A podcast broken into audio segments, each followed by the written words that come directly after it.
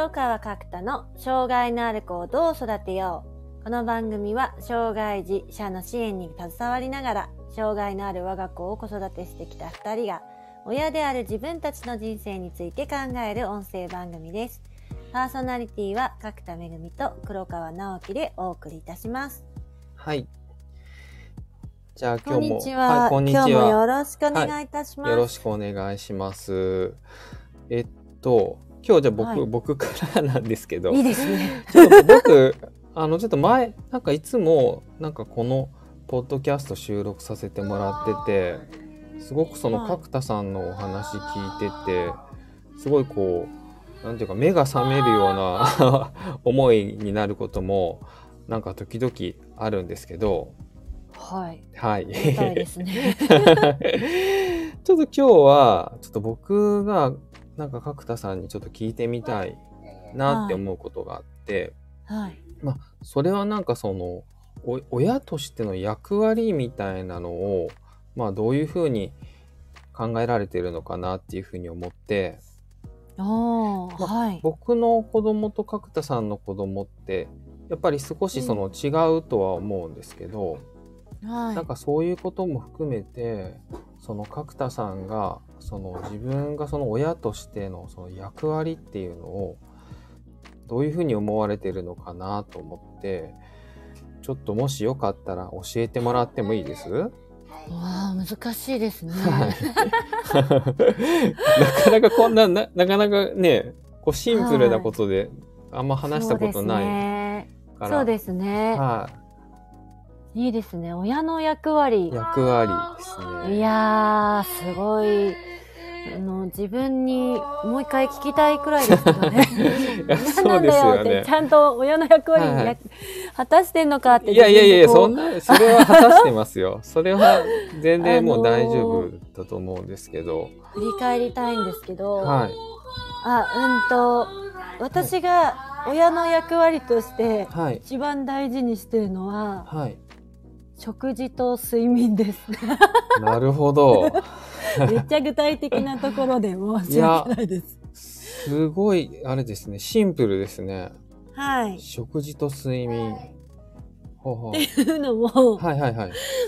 うんと、まあ、いろいろしつけとかたくさんあると思うんですけど、はい。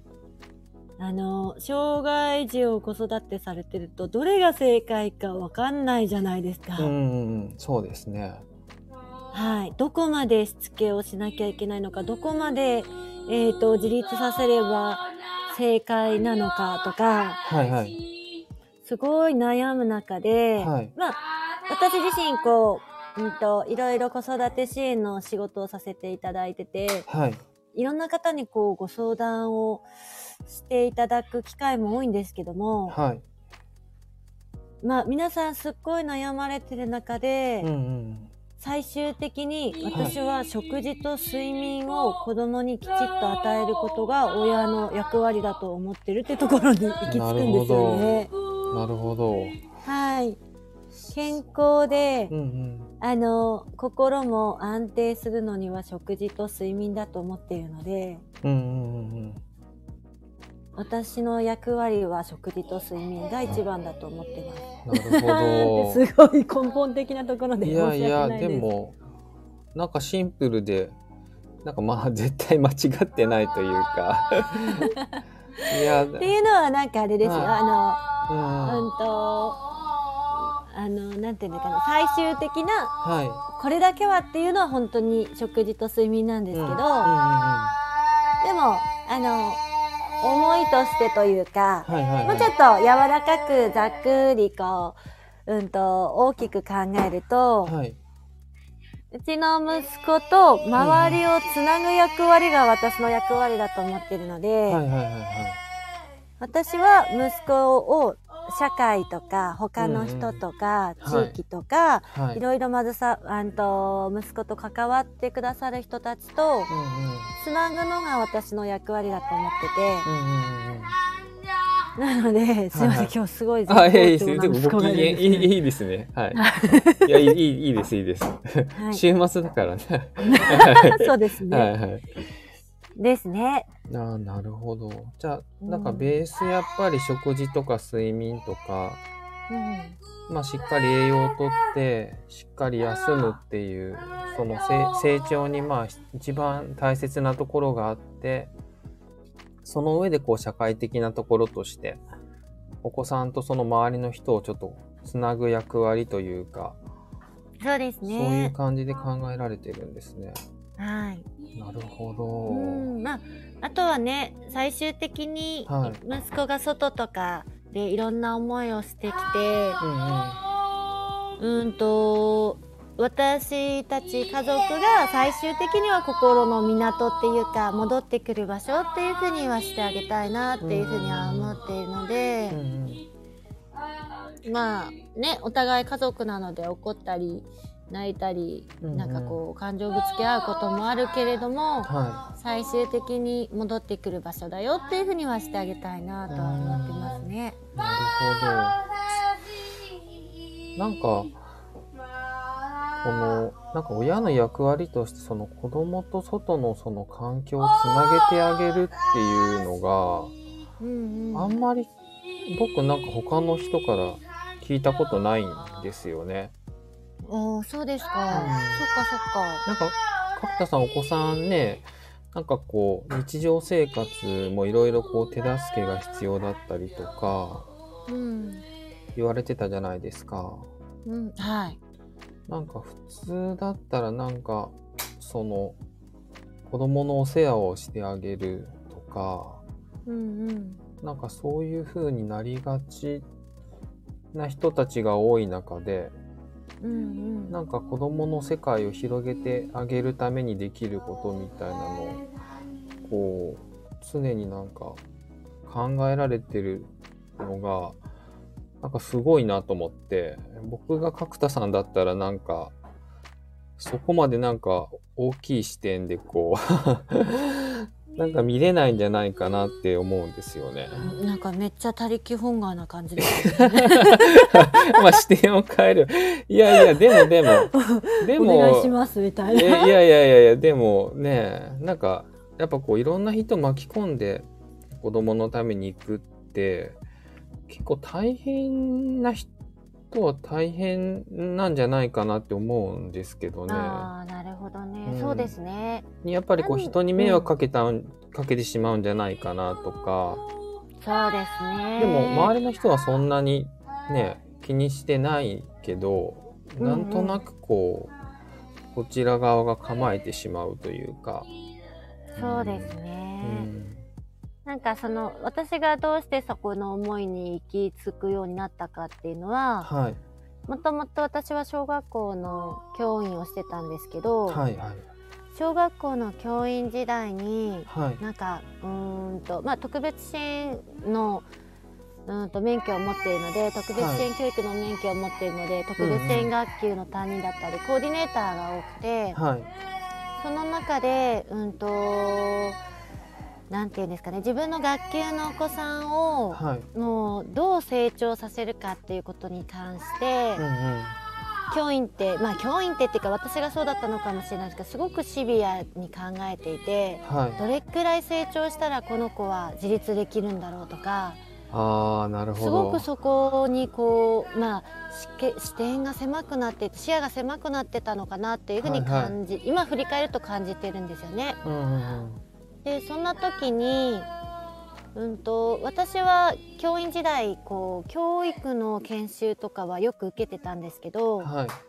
たまたま勧めがあってソーシャルワーカーの研修会に参加したことがあったんですよね。はいはいはい。でソーシャルワーカーの研修会だったんですけどぜひ学校の先生も来てくださいっていう研修会ではい。でその時お話聞いたのがなんか私としてはすごいショックを受けてああ、なるほど。あの今日は学校の先生も来られていますと、まあ、私もそうですけど、で言いたいのはうんうん。結局学校の先生も、うんまあ、福祉の施設の人ってもたくさんいらっしゃったので福祉の施設の方たちも、はまあ、ご家庭もい。はい。結局何年かしかこの子たちを見ることができませんって話をされてたんですよね。でそれは何年かだし、ううん、と彼らの一部分しか見ることはできないしうんうん。ついつい、あのーそういう学校とか施設とかっていう単位になってくるとその中でどうやっていくかってことにはい。視点がひま視野が狭くなっちゃうんだけどうんうんうん。あなたたちができることって本当限られてますからねって言われて。だからそれを聞いた時すごいショックでわあ、そうかなんか何を私はなんかあのお山の大将みたいに思ってたんだろうっていうかうん何おこがましいことを考えてたんだろうなこの子たちをどうあの自立させるかってすごいおこがましいことだったなっていうふうにその時すごく反省してで。実際自分の息子を見た時に、うん、あのいろんな方に携わっててもらっててうん、うんうん、まあもちろん家庭もあるしはい。地域の関係も地域のご近所の方たちもすごくよくしてくれたりうんうんうん、相談事業所の方が相談になってくれたり法令を利用したり療育の方がいたりとかってすっごい、うん。まあ、もちろん学校もあってはい。いろんな人がこう息子のパーツを作ってくださってるって感じた時にうんうん、じゃあベースとなる親として何ができるのかなと思ったらうんうんやっぱり私たち一人一人ができることは本当に一部だと思うので、うん、その人たちがこううまくつながれるように息子がいろんな方にこう囲まれるようにつなぐのが私の仕事かなっていうふうにあ役割なか思うようになったんですよねど。。それはでも、その中でソーシャルワーカーの人の研修が割とじゃあ大きかったんですね。そう考えられるそうです。ね。すごいうんなんかもう教員だった時の私からしたら、はい。もう目から鱗でうん。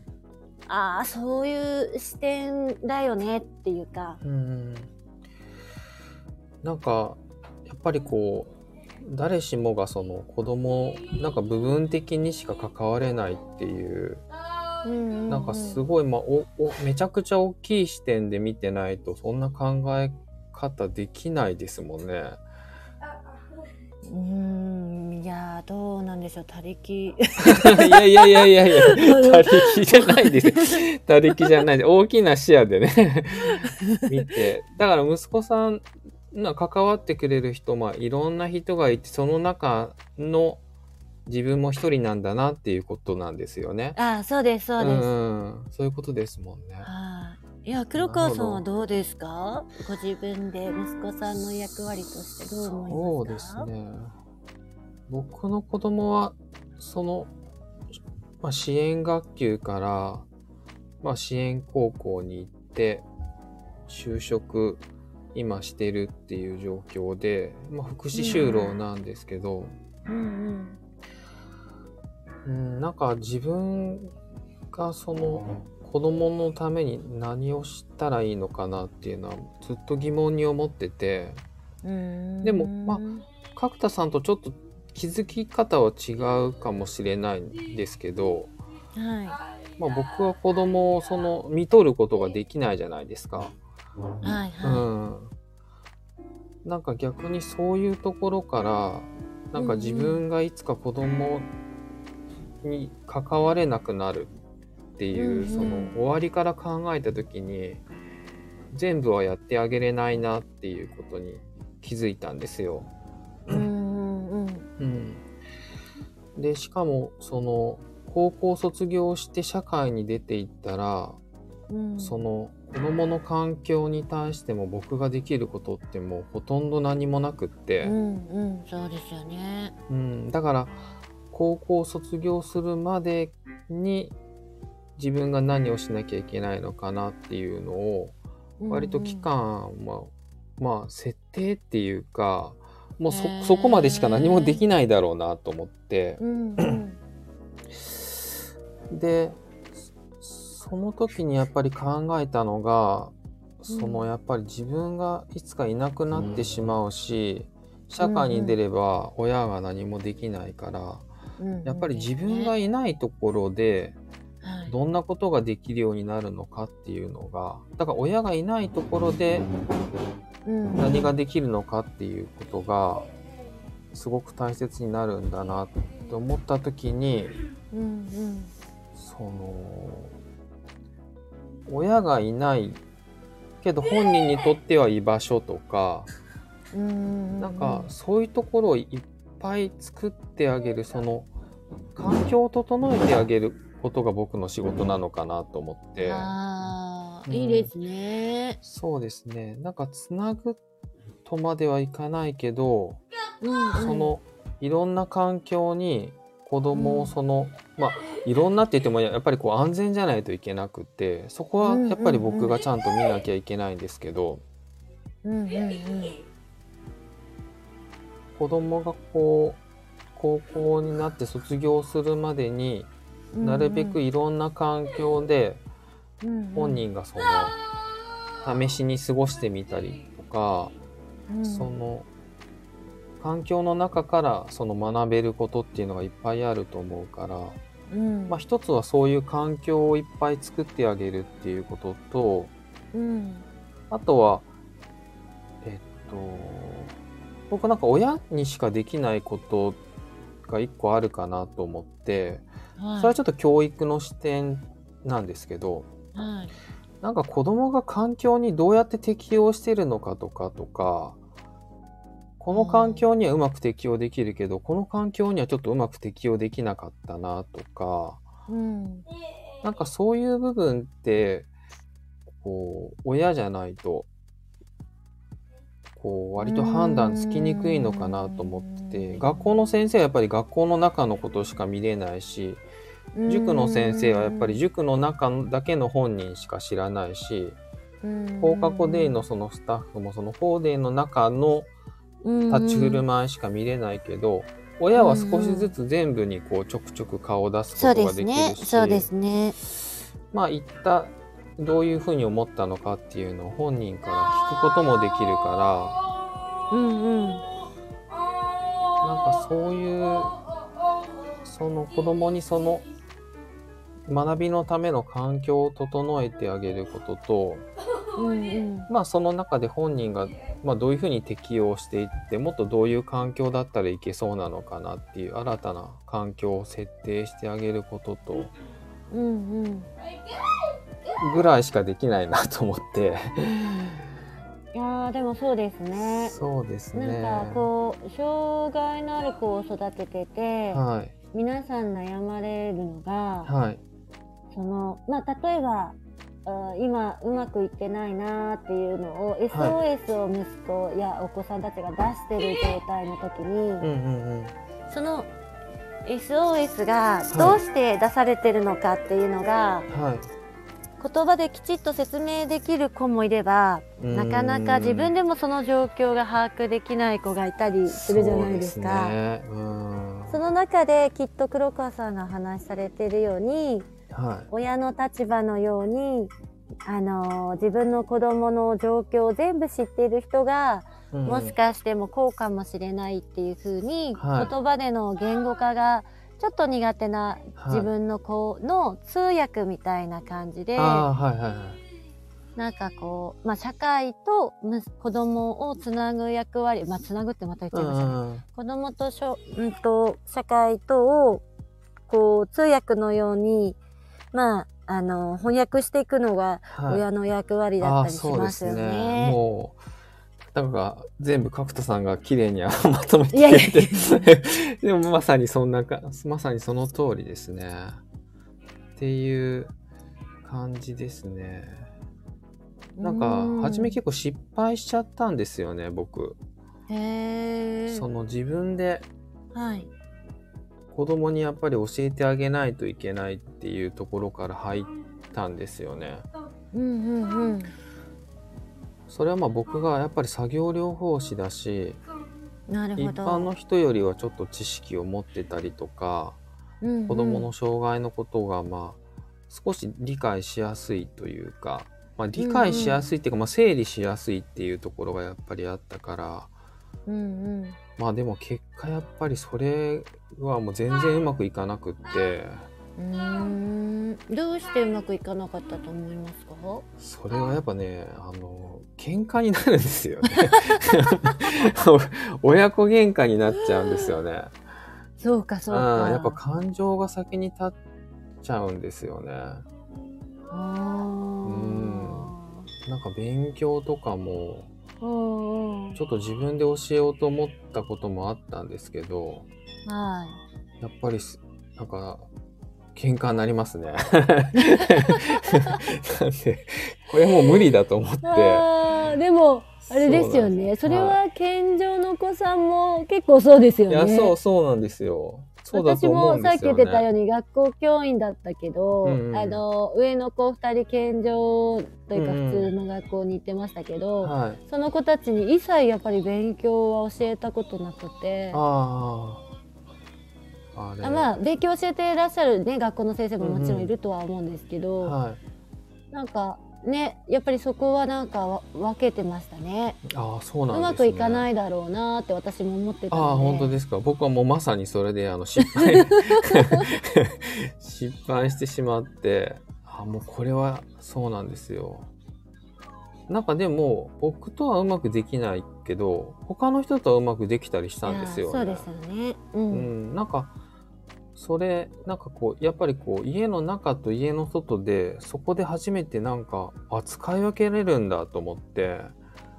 いやーそうなんですよね、全然なんか環境によって本人がこんなに態度とかうんあとこう気ち持ちが変わるっていうことになんかそこで気づいたのかもしれないですね。うんうんう、うんん。いやでもそれこそ先ほどお話しされてたように、はいなんか場所や人にによって自分の子供がこんなに違うのかっていうのは多分親の立場じゃないとわからなかったから。そうですね。それは、うん、その気づきが結構大きかったですね。それでまあ、うんうんまあ、あれまあ僕もまあ、まあ、他力本願って言ったら他力本願かもしれないですけど、はい。まあ一切自分であんまり教えたりとかうんうん。は、まあ、まあその技術的なこと以外で教えたりとかね、うんうん。親親じゃないと逆に教えれないこととかもあるから、うん。そのスマートフォンの使い方とか、うんうん。まあこういう人には危ないからついていっちゃダメだよとかそういうのはまあ言いますけど、親だからなんか何とかしてあげたいっていう気持ちはこう誰しもが持つと思うんですけどうんうん。なんかその気持ちの使い方って結構大切なんですね多分。なんか角田さんの今のお話もお聞きして。うん。やっぱそうなのかなって思いました。うん。もう一つ親としてなんかこれはやろうやろうというか、まあ、自然となってるのかもしれないんですけど意識してることが、はい。あの先ほどからその周りの方をつなぐとかいろんなところの環境を作ってあげるっていう話が出てたと思うんですけど、はいはいその時にうんと息子のやっぱり味方を応援団をたくさん作りたいなって思ってるので。はいはいはい。周りの人たちをめっちゃあの、うんうん 感謝したりとか、ああのいや大変ですよね。すみませんすみませんって言いながらあも、はい。息子と一緒にいてくださることを楽しんでもらえるように、ああ切れちゃいましたね。はいはいいいですよ。か続けてもらって。はい大丈夫です。はい。そうなんです。あの、うんうん。できるだけを息子うちの息子はまあ手がかかるのもあるんですけど、はい息子がそれこそいいうんうん環境で過ごしてほしいっていうのは親の願いなので、うんうん。その環境づくりの中で一番意識してるのははい。そのいい環境を探してあげるのもそうなんですけど、はい。息子にとって居心地が良くなるように周りの人たちをうんうん。こうどう味方につけるか応援団にしていくかみたいなのはすごい意識してます。なるほどはい。なので息子のことでは結構大変なことはもちろん親としてもあるけどはいあの愚痴ってたりとかなんていうかな、うんあのこちらがあ息子に関わってくださってる人に攻撃をしてしまったら当たり前ですけど人と人なのでうん応援団味方にはなってくれないかなっていうふうに思うのではい。あのどうやったら息子の味方になってくれるかなっていうのはよく考えてますね。ああ、なるほど。ななんかいいですね。でも、お応援団を作るっていいですね。なんかその考え方というか。はいなまあうちの息子もそうだし私も一人では育てられない、はい子供だし私もきっと一人では育てられないのではい。いろんな人に応援してもらわないと関わってもらわないと育てられないっていうのがきっとあるとは思うんですけど、うんうんうん。ね私もなんかたくさんの人と楽しく子育てしたいのでなんか、いいですね。なんかめちゃくちゃ、すごいですね結構離れてるんですよ。ああ、そうなんですね。はいめちゃくちゃ。結構そうですね5メーターくらい今離れたところにいるんですけど なるほど。めっち聞ゃ声聞こえますね。こえますね。すみません。いや、すがいや、全然いいです。なんか気持ちよさそうで、楽しそうでいいですね。楽しんでるなって感じが。はい。いや、でもなんかそうやってこう、息子さん楽しめるのって、角田さんがそういう関係性を周りとやっぱりこう、築こうとされて、こう、実際動かれてるからかもしれないですね。いやー周りの方はどう思われてるかはわからないですけどね。でも、なんか機嫌よく子供が過ごしてくれるって、めちゃくちゃ嬉しくないです、なんか。いやーそうですね。うんなんかこう。へ下手をしたらっていうか、もう毎日こう、いや、大変でしたって言われてもおかしくない状況じゃないですか。うんうんうんいやーこんなもう、こんなことあって、こんなことあってっていう風にうん。伝えられても、あの、全然おかしくない状況の中で、うん。なんかね、あの楽しそうにしてる姿を見れるのは幸せですようね。ん。なんか気持ちよく、なんか、ね、過ごしてもらいたいし、うんうん。角田さん言われるみたいになんかそういう周りに対するそのまあ配慮じゃないけどなんかそういう子供を応援してもらうためにこう親がいろいろ声かけたりとかうんうん感謝したりとかそういうのってなんかいいですねなんか いいですねっていいなと思って。そうですね。うん。なんか今日話をして改めてああそうだそういうことをまた大切にしなくちゃいけないなっていうふうに、うん。なんか私自身も気づきの時間になりました。うん。なんか、だから、うん、やっぱこう、先生に送ってかかったりとか、うんうん。怒ってたりとか、なんか割とそういう人もなんか、僕見てきたから、うんうん。なんか、そう、障害持ってる子供を育ててる人がみんな角田さんみたいに、こう、周りに感謝しながらやってたら、きっとなんか、子供もなんかそれを見てなんか大切にされてるなって感じるんじゃないのかなって思います。うん。いやいやそんな私もめっちゃ怒るときは怒るかもしれないですけど まあ、そうですか。そうですか。まあまあまあまあ、わかんない。いやいやいや、まあまあ確かに。それはまあね、もう親親ですから。おかしい。なんかいいですね。このはい親の役割というか。そうですね。まあまあまいろいろ考えされますね。あ。はい、そうですね。はい。いや、ありがとうございました。あいやありがとうございましたあ、いえいえ、また、はい、お話聞かせてくださこちらこそです。うんありがとうございい。ます。はい、ありがとうございます。じゃあ今日はこのここら辺ではい、また来週ということで。そうですね。また来週。はい。はい、お願いします。ありがとうございます。はい、ありがとうございました。はい、さようなら。